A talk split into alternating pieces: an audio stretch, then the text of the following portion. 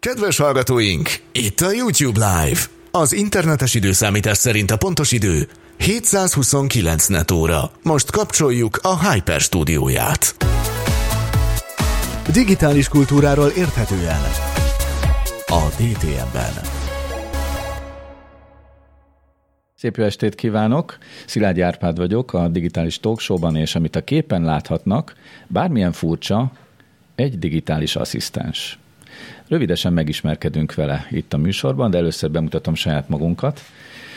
A digitális ö, műsorunkban ma csak ketten ülünk itt az asztalnál, mármint igazi húsvér hát személyek. digitális műsor. Digitálissá kezdünk majd mi is válni egy idő után, de csak ketten ülünk itt Keleti Artúrral.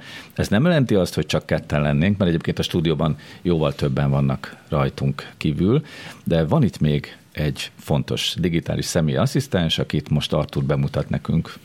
Igen, ő nem más, mint Alex, ha? csak halkan mondom ki a nevét, mert ö, ö, okosan figyel mindig a, a saját nevére, úgyhogy meg is kérjük, hogy mutatkozzon be.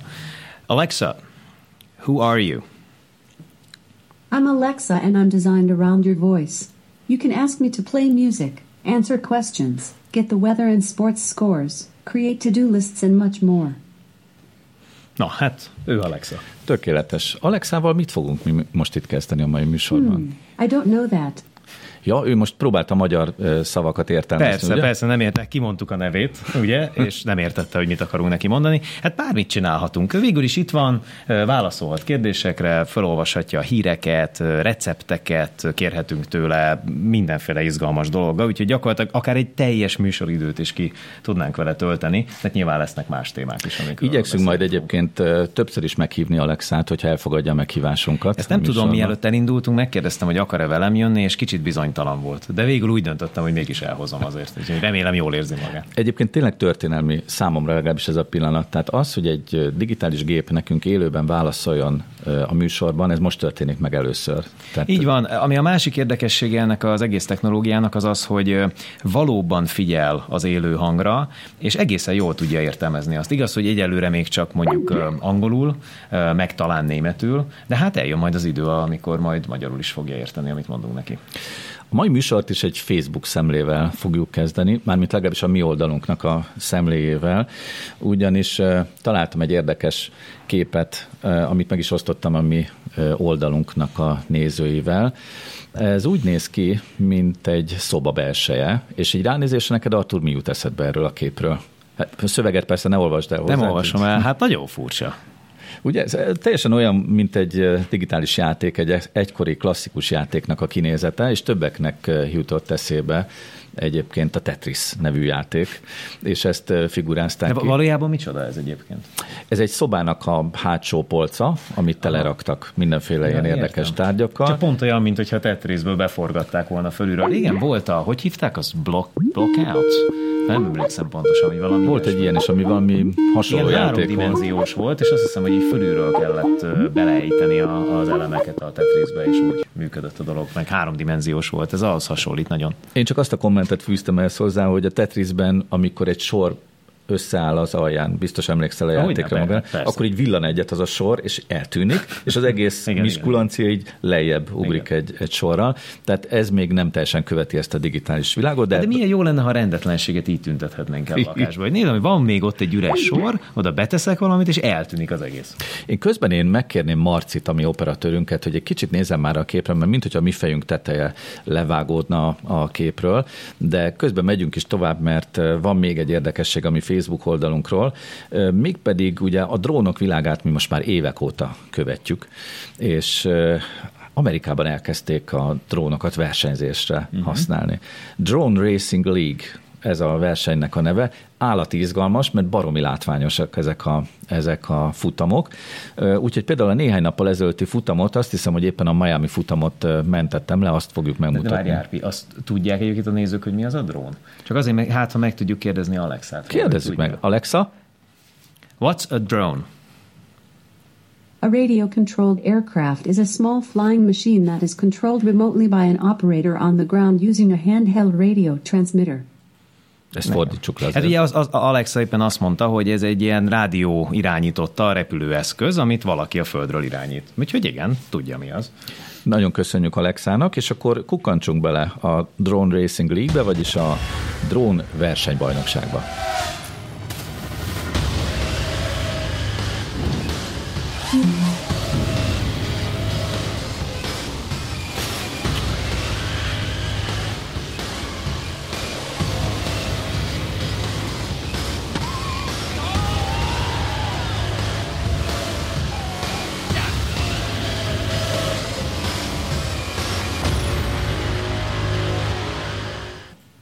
Hát igen, az atlantai futamból láttuk az előzetest, néhány nappal ezelőtt volt, és most hetente adnak egy-egy futamot. Szerintem azért rendkívül izgalmas a látványvilág, mert egy sportcsarnokot lezárnak, és a belső tereiben indulnak el ezek a drónok hihetetlen sebességgel. De gondold el, hogy egy virtuális szemüveget veszel föl, és azon keresztül látod, mint hogy egy repülőgépet vezetnél. Uh-huh. Tehát kicsit olyan, mint itt a Duna felett lezajlott repülőgépverseny, csak itt nincsen semmilyen veszély, hanem... Hát meg sőt, hangja sincs, de erre most ne térjünk Vannak ki, olyanok, akiket idegesít a hangja a ennek repülőgépversenynek? Nem, nem tudom, én, én, én, én egy konkrét szemét egész közelről ismerek egyébként, aki, akit ez zavart egész hétvégén. Budán, ugye? Igen, Budán, ott fordultak meg. Légvédelmi ágyukat is tervezett felszerelni, de Igen. aztán talán letette erről a szándékáról. Nem, nem tett le szerintem, de, de hát jövőre, van még idő. Van még idő. Szóval egy ilyen drón bajnokság azért ebből a szempontból is biztonságosabb, zajtalanabb és látványosabb. Úgyhogy én, ha megengeded Artur, meg a nézők is, én követném majd ezt. Sőt, a mai műsorban a különböző részek között adott szünetjeleink is ilyen drón verseny futam részletek lesznek, tehát lehet majd látni ilyen látványosságot a későbbiekben. És most, ha minden igaz, akkor Kecskemétre fogunk kapcsolni, de lehet, hogy még nem, meglátjuk, hogy itt van-e velünk Szalai Dániel. Nem, még egyelőre nem úgy, hogy újra hívjuk őt, és megpróbáljuk bekapcsolni, ugyanis most zajlik hétfő óta Kecskeméten a PR Akadémia nevű konferencia. Ez egy kommunikációs rendezvény, és azért figyeltem föl erre, mert több olyan téma volt a Kecskeméti rendezvényen, ami számunkra is érdekes lehet. Szerintem próbálkozzunk még újra felhívni Szalai Dánielt, aki ott van most a helyszínen ebben a pillanatban is. És amíg a, a hívás létre nem jön, még elmondom azért Artur neked, meg hát a mi nézőinknek, hallgatóinknak, hogy például a robotokkal kapcsolatban is foglalkoznak ezen a kommunikációs rendezvényen. Na de mi, milyen aspektusból igazából? Mert ugye kommunikálni sokféleképpen lehet, hogy a robottal is lehet kommunikálni, ez nagyon érdekes a, a humán és gép interakció, hogy a gépek egymással történő kommunikációja van, melyik az, ami igazán érdekli ma az embereket? Hát ugye ez egy szakmai konferencia, és a PR-rel, tehát a Public Relations-szel uh-huh. foglalkoznak. Ebből a szempontból szemlélték, hogy vajon kik lesznek a nyerőbbek, a robotok vagy az emberek. Ah, értem az egyik már. témában, legalábbis az egyik előadásban, meg Aha. hát egy csomó más témakör is előjött, de amíg a hívás létrejön, addig én megmutatnám azt az interjú részletet, amit Szalai Dani készített nekünk Brook Gáborral, aki kommunikációs szakértőként jelen volt ezen az előadássorozaton, és akkor mutassuk meg azt a bejátszást, ami pont arról szól, hogy a robotok vagy az emberek lesznek a nyerők. Az előadásnak az volt a címe, hogy robotok vagy ember. Ez a kérdésem nekem is, hogy melyik? Szerintem a robotok fognak nyerni, vagy pontosítanék, az emberek nagy többsége le fog maradni, elveszti a munkáját, ha te nagyon igyekszel, ha te képzett vagy, ha te folyamatosan tanulsz, akkor ott tudsz lenni a robotok tetején. És egyébként melyik terület az, ahol mégis az embernek lehet szerepe? Bár mind, ugye algoritmusokról beszélünk, tehát azt, hogy melyik az algoritmusok lehetnek okosabbak, meg figyelmesebbek, mint mi, a memóriájuk százszor gyorsabb, egy csomó dolgot messze-messze jobban elvégeznek, mint az ember, de de az, ami a legmélyebb emberi létezésünk értelme, az a szociális interakció, ott nem nagyon tud belépni. Nyilván lesz szexrobot, nyilván lesz szeretőnk, robot, de azért a, mi normál emberi interakciókban vagyunk érdekeltek. Egy szép, csinos angol tanártól akarok tanulni nyelvet, és nem egy robottól. Hát így értem. És melyik a kedvenc robot?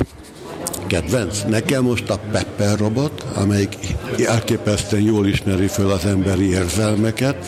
Van 40 izom az arcunkról, arcunkon 3000, 5000, 8000 arckifejezést tudunk csinálni, és jobban érti, hogy mit gondolunk, mint mi. Szuper, köszönöm szépen. Brug Gábort, kommunikációs szakembert hallottuk, és most már tényleg itt van a vonalban Szalai Dániel, úgyhogy őt hívom Kecskemétről. Szia, Dani! Sziasztok, nem tényleg hallotok? Sőt, nem csak hallunk, hanem látunk is téged. Kecskeméten vagy, hogyha minden igaz. Így van, igen, a PR Akadémián. Pár percet itt beszélgettünk az előbb Artúrral, amíg kapcsoltunk téged. Egy szállodának az udvarán vagy nem a konferencia helyszínén, hiszen ilyenkor már véget érnek az események. Előadások sora? Igen, igen, három napig mennek itt az előadások. Tegnap álhírek témakörben, ma inkább ilyen digitális PR, tehát különböző big data, robotok témakörben, holnap pedig turizmus témakörben zajlanak az előadások. Igen, Brug Gábort meg is hallgattuk már az előbb, amit mondott a robotokkal kapcsolatban. Neked az előadása érdekes volt ezzel kapcsolatban, hogy a kommunikációs szakmában, a PR-ben a robotoknak lehet szerepe? Számomra az volt a legérdekesebb az előadásában, hogy mennyiféle robotot említett.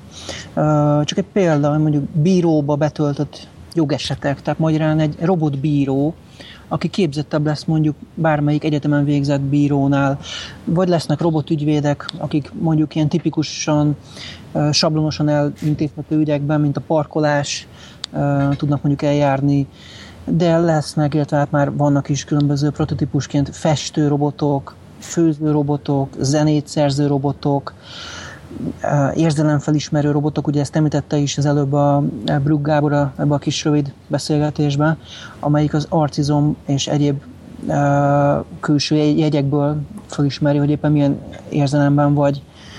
De például ugye a háborúból ismert robotok is szóba kerültek, a fegyveres és egyéb katonákat, sérült katonákat szállító robotok.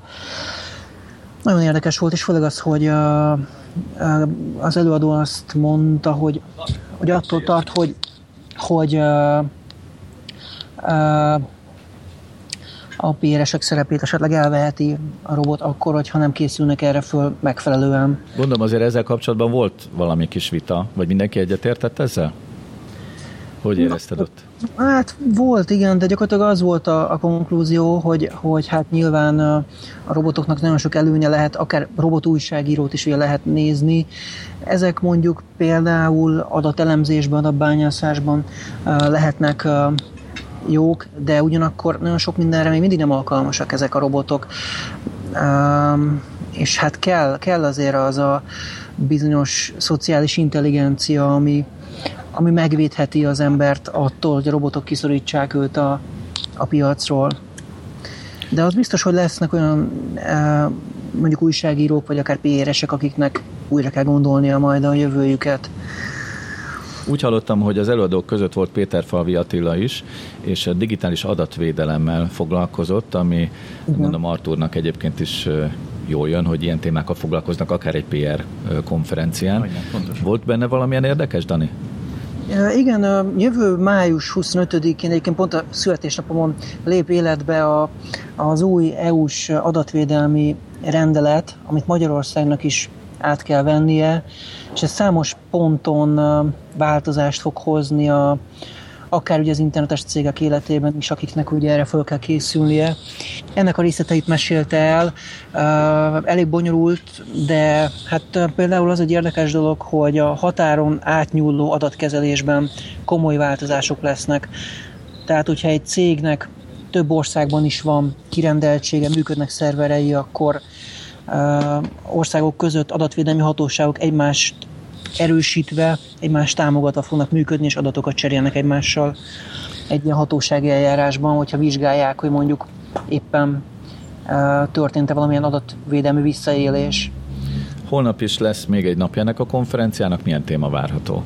Igen, holnap lesz ez a bizonyos turizmus és a PR kapcsolata. Kíváncsian várom. Itt van például egy turisztikai újságíró is, kis Robert Richard, akit az Inforádióból lehet ismerni. Köszönjük szépen Dani a bejelentkezést, és örülünk, hogy végre sikerült a kapcsolatot fölépítenünk, és köszi az interjút Bruk Gáborral is. Nagyon szívesen, sziasztok. Jó konferenciázást holnapra. Szia, Dani.